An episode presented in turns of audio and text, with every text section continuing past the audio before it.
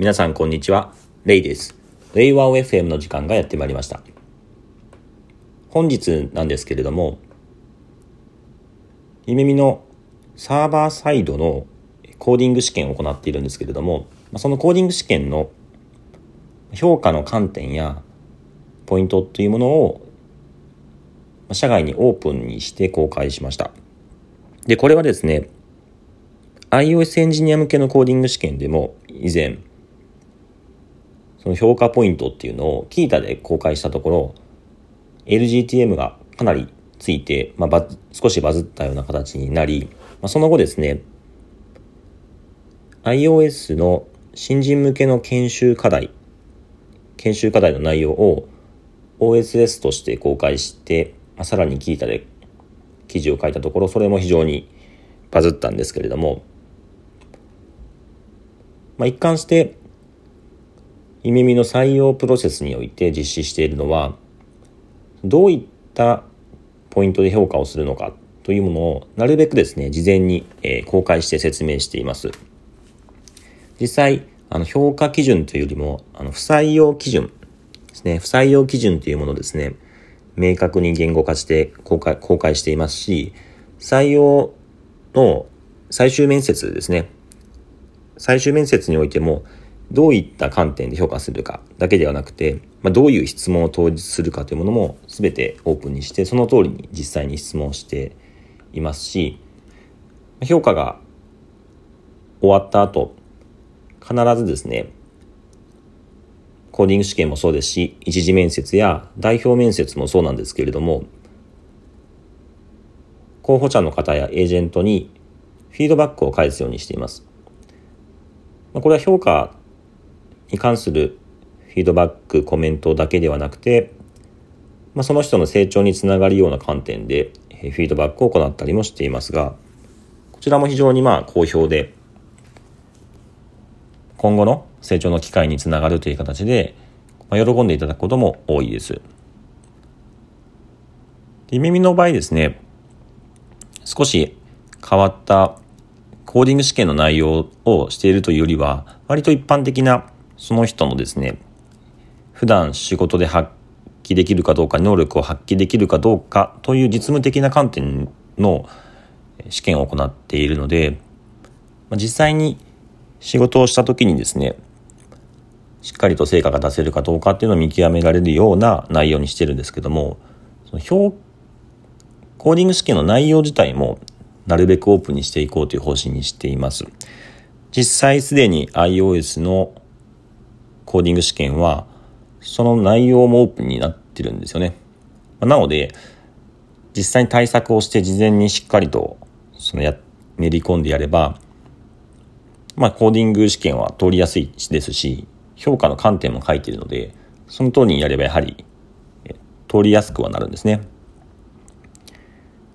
ただ、じゃあそれって意味あるのかっていう話はあるんですけども、個人的にたまにまあやられることがある、そのホワイトボードテスト。ホワイトボードにコードの内容を書いてもらったり、実際にライブコーディングという形で、まあ、社内のエンジニアの人とですね、一緒にライブでペアプロのような形でコーディングするような試験もあると思うんですけども、実際の仕事を行う環境に近いという意味ではあまりこうホワイトボードでですね誰かに見られながら試験を受けるっていうのは結構プレッシャーがかかるような状況下において仕事をするっていうことになるんですけどもそういうケースってほとんどないかなっていうふうに思っているので実際はいろんな人に聞いたりとか調べたりしながらコードを書いたりっていう意味では耳の場合事前あの事前に課題をオープンにしてもうあの問題ないというふうに思っていてで、それがですね、あの、実際の仕事の環境に近いと思ってるんですね。で、期限もですね、1週間用意しているので、まあ、1週間の中で試験を実施してもらうっていう形で、まあ、調べる時間も十分にありますし、こういった形でですね、あの、試験の内容をオープンにしても問題ないような内容にしています。その上で少し特徴的なのが、このコーディング試験の内容はですね、まあ、職種ごとに用意されているんですけれどもエンジニアやデザイナーだけではなくて例えばプロジェクトマネージャーや営業職に関しても同じように疑似的な試験というものをですね設けて評価を行っています。その上でこの評価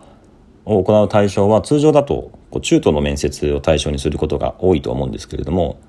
それだけではなくて耳の場合は新卒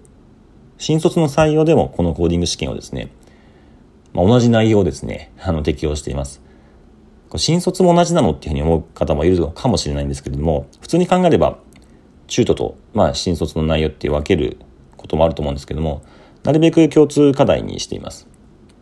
まこれは採用の運用効率上なるべく同じ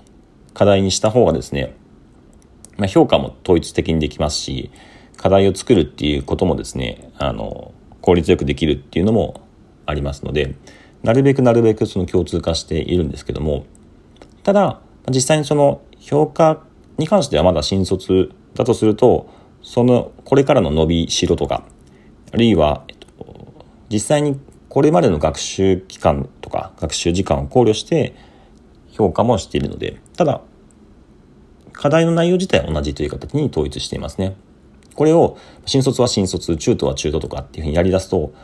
結構運用が大変になっていくのであまりお勧めはしていないです。加えてですねこれ新卒だけではなくてインターンの受け入れにおいてもですね同じコーディング試験を行っています。まあ、そういった意味ではまあ、少し難易度がですね、高いのかな。インターンという形で学生で、まだ独学でこう、いろんなプログラミングを勉強している人にとっては、もしかしたら難しい内容になっているかもしれないっていう意味では、ややその我々のインターンの受け入れのハードルが結構高いのかなっていうふうには正直思っていますが、今のところはこう共通課題にしていますね。で、こういった形でインターン、新卒、中途およびの全てのですね、まず試験の内容を共通化するそしてですね採用プロセスも全く同じ共通化されたプロセスになっているので社内のその運用採用のこう運用っていうのは一元的に行われているのでま新卒中と関わらず同じプロセスでやれているっていうのでかなり運用は効率よくできているかなっていうふうに思っています。またですねこう実際のこうインターンの受け入れであったり例えば先ほどもお話しした新卒の4月例えば入社をした時の研修課題。あるいは最近は内定者承諾をもらった人にアルバイトをしてもらう。早期の入社前のアルバイトをしてもらうことを推奨してるんですけども。そういった内定者内定者アルバイトでの、えーまあ、実際に何をやってもらうか。これもですね、実は全て共通化しています。えっていうふうにね、これ思う方もいるかもしれないんですけれども、インターンで、えっと、行う研修課題、あるいは、インターンを経て、例えば、内定承諾もらった後に、実際に行う課題、あるいは、入社後4月に行う研修、これもですね、全て同じ内容にしているんですね。そうすることによって先ほどと同じようにその効率化が図られることになりますし、何よりこれいいなと思っているのが4月に入社した人に向けた研修課題っていうものをブラッシュアップしていこうとすると年に1回のタイミングしか新卒向けの課題研修ってないので PDCA サイクルで改善していこうとすると年一でしかサイクルを回せないんですけども我々の場合通年でインターンの受け入れを行っているのででそのインターン向けに行う課題っていうのは4月の新卒の研修課題と同じ内容なんですね。ということは何が起きるかというと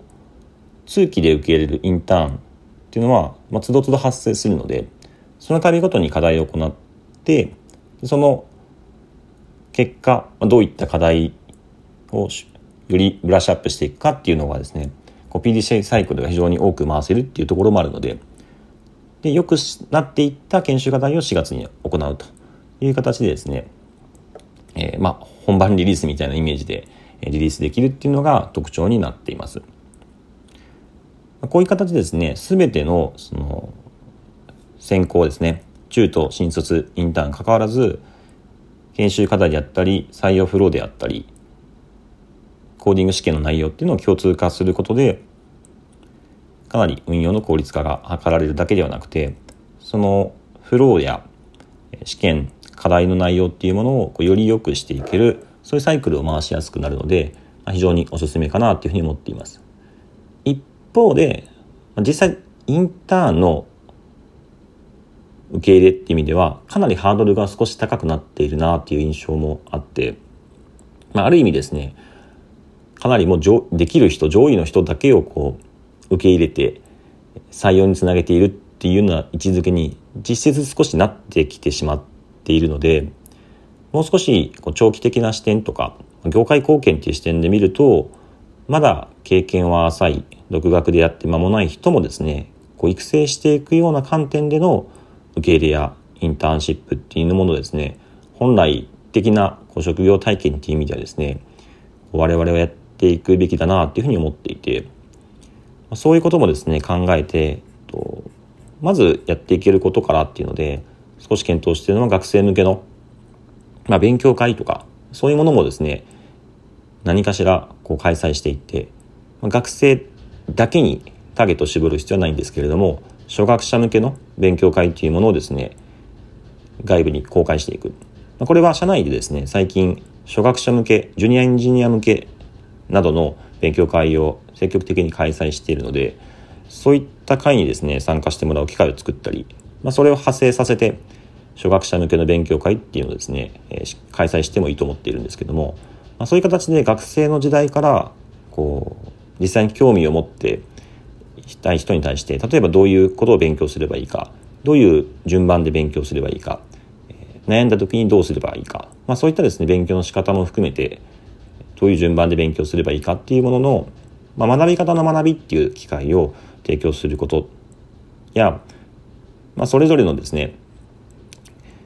プログラミングいろんなジャンルありますけども興味っていうものをですねこう持ってもらえるような仕掛けとかイベント的なものもあの積極的にやっていきたいなっていうふうに思っているのでちょっとそういう視野を持ってですねやっていこうとは思っております。本日はイメミの採用プロセスについてでした。